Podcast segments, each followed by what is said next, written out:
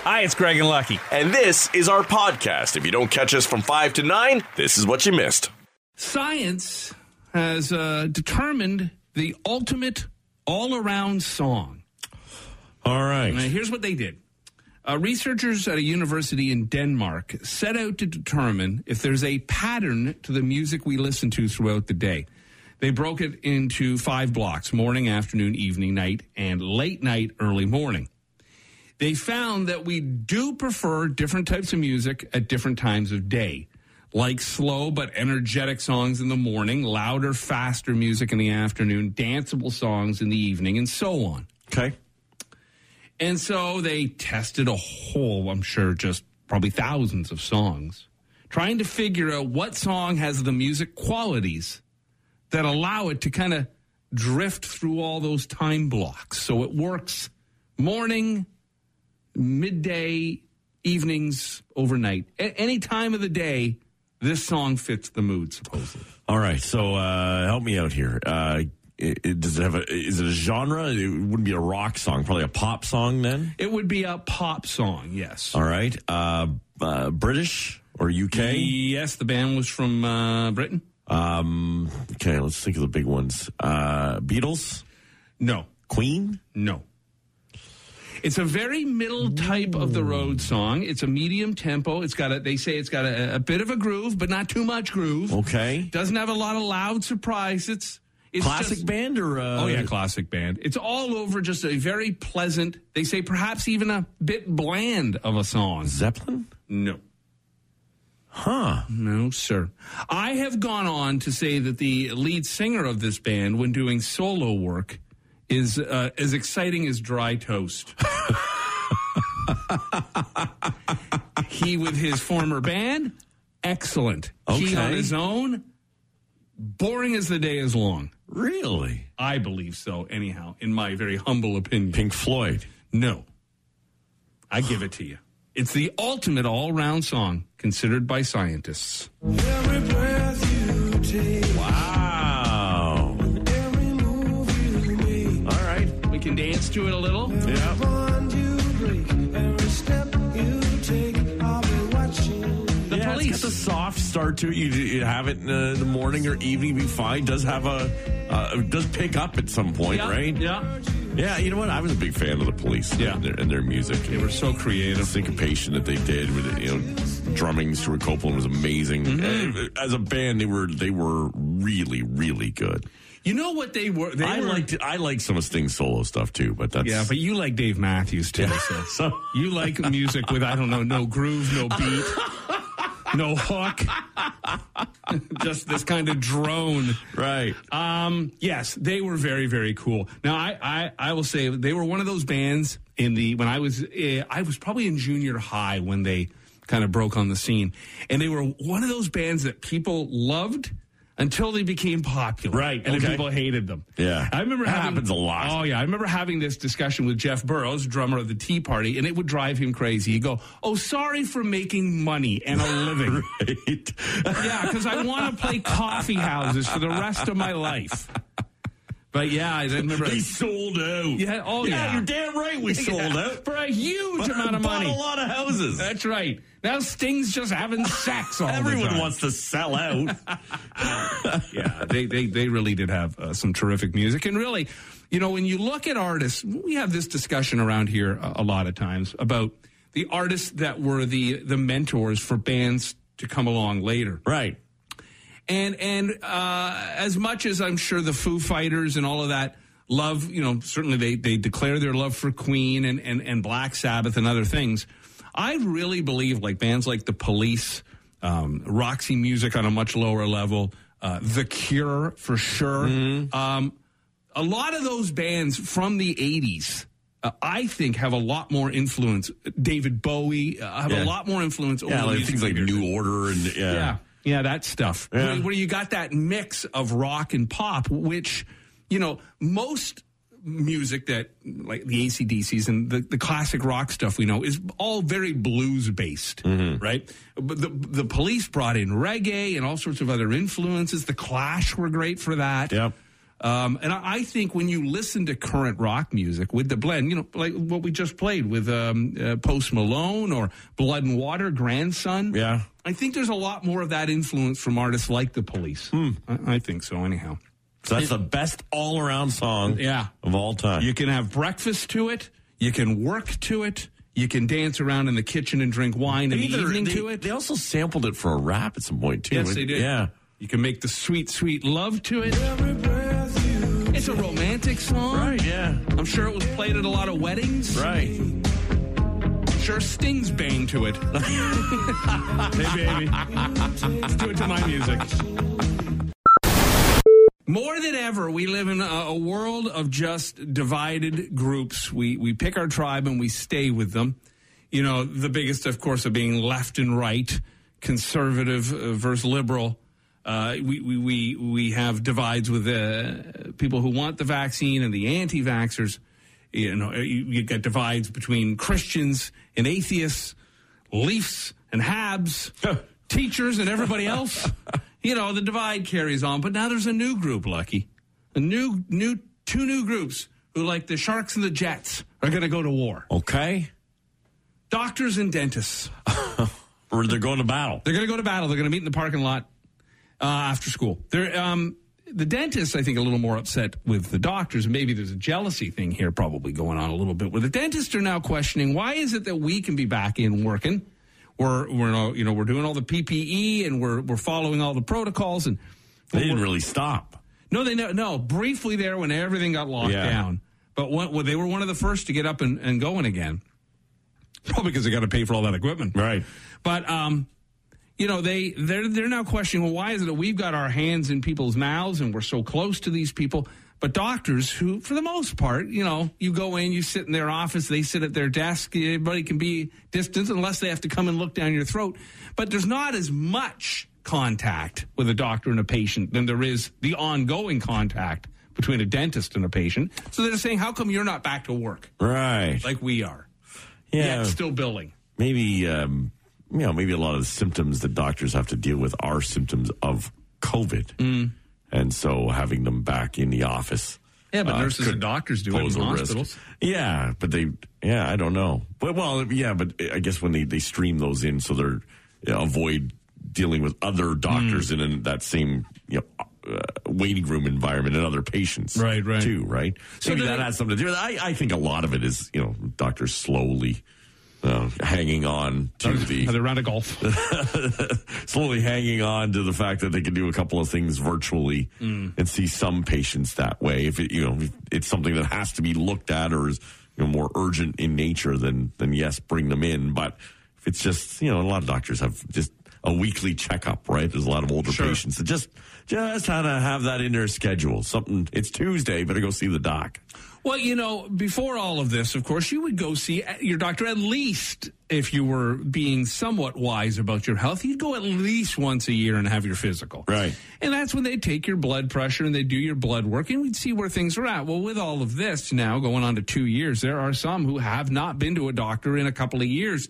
And so things start to, and, you know, with the human body, a lot of stuff happens underneath it. You don't feel it or notice it.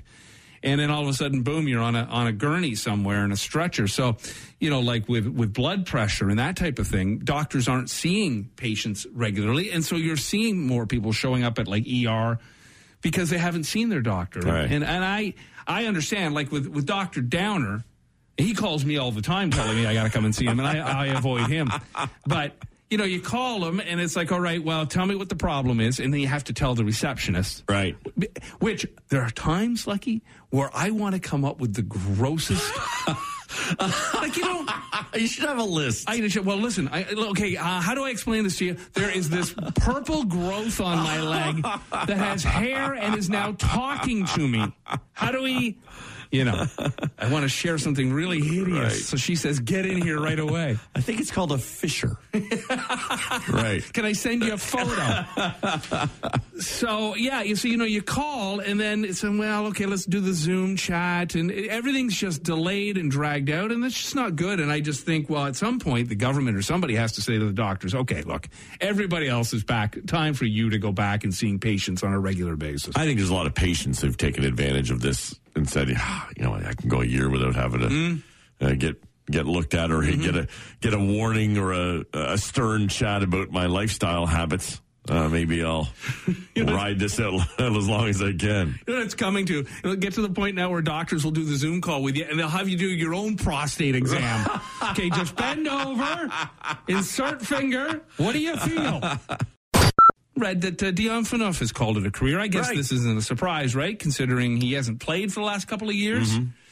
Uh, but uh, I was reading up on him a little bit this morning because you forget. You know, it seemed like his time in Toronto was short, but it wasn't. It was really long. He was captain of the Toronto Maple Leafs longer than Wendell Clark, longer than Dougie Gilmore. He played like 300 plus games. Really? He was the captain longer than Sid Apps and all sorts of people.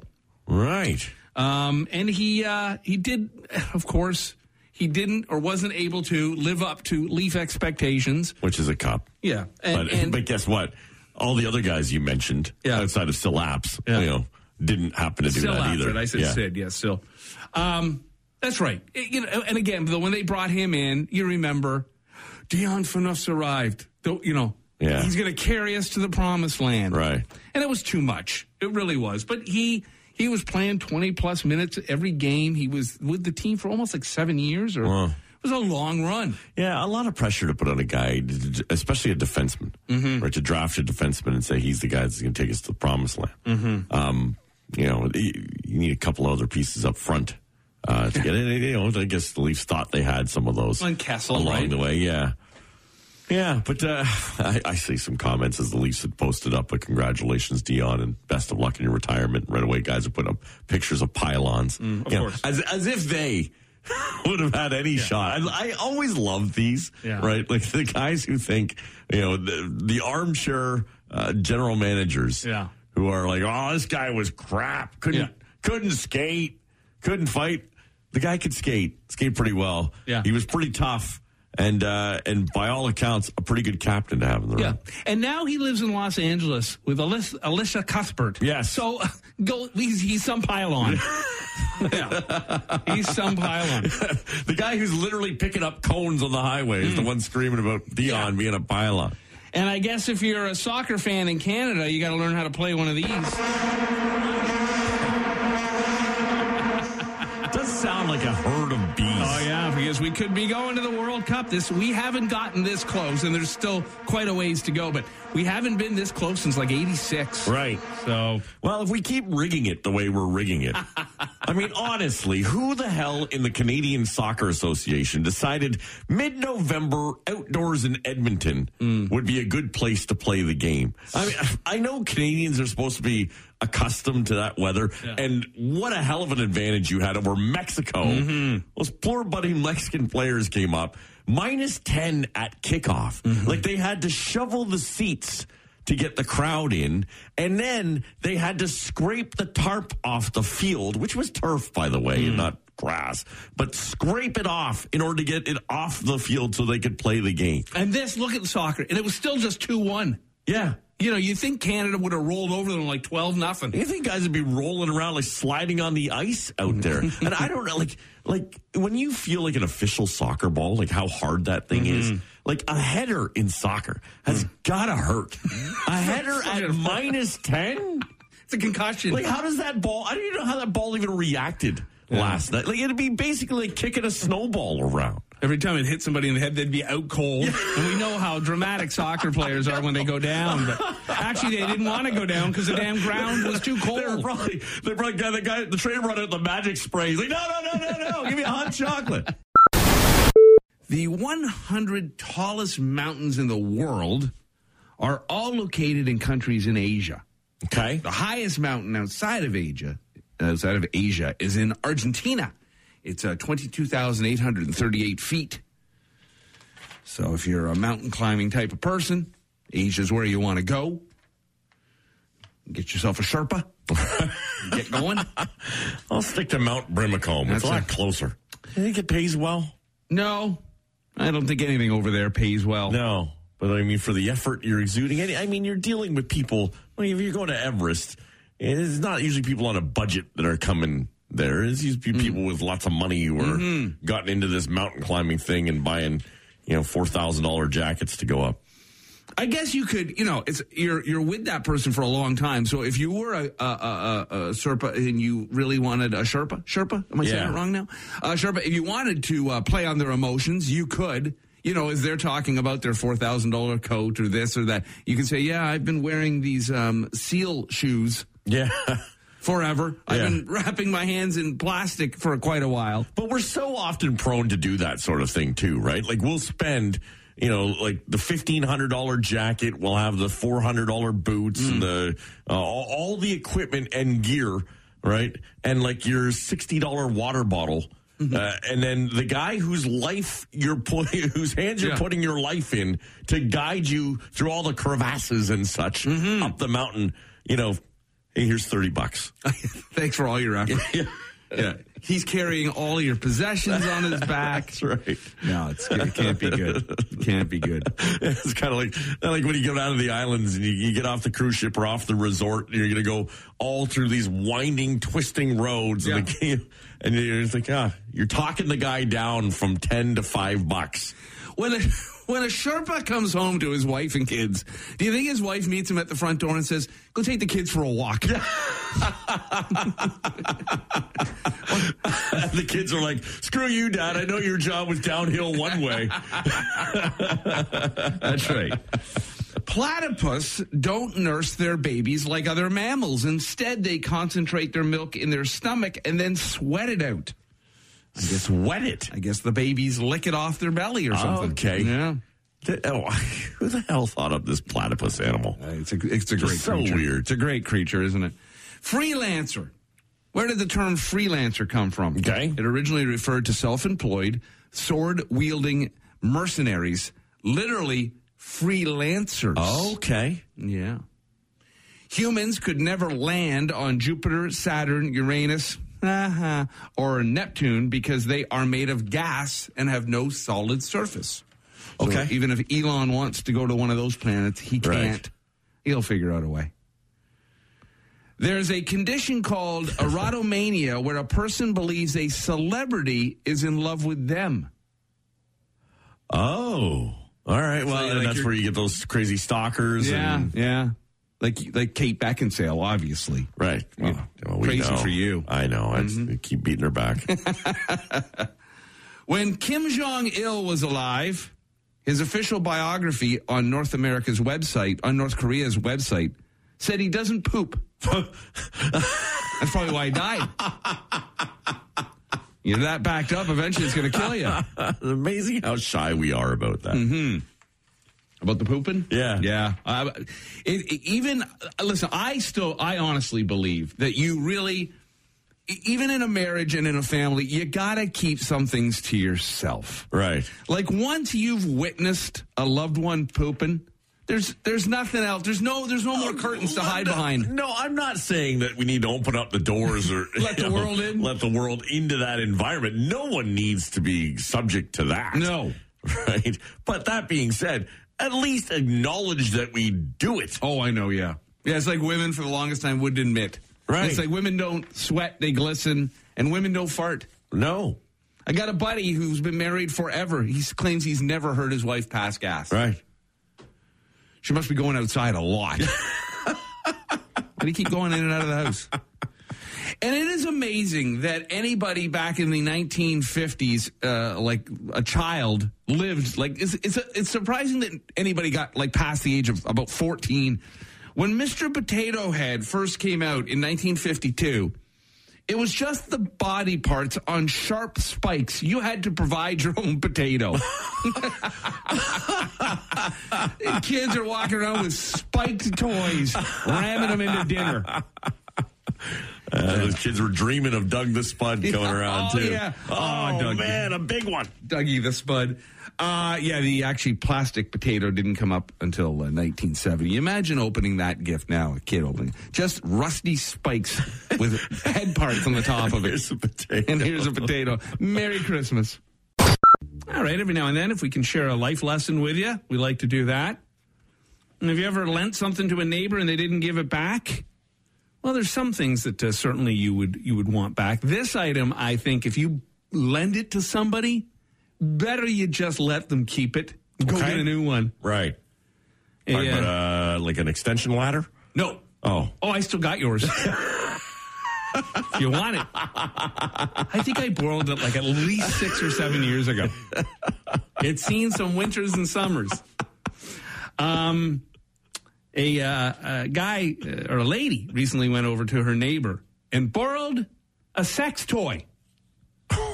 what? Go get your own. How do you? uh, Is that something you ask for? Well, the story's even stranger. Her, her neighbor is her cousin, and he's a guy. Right. Maybe the sex toy belonged to his wife. Perhaps. Okay. Anyhow, uh, so he showed up uh, a couple of Saturdays ago wanting his toy back. it's not clear what the toy was or for how long she had it. But anyhow, she refused to hand it over, told him to get off her property, grabbed a kitchen knife, and stabbed him with it. Wow. Yeah. He lived. She got arrested. All- Wow. all over a dildo. Wow. w- Why wouldn't you just stab him with?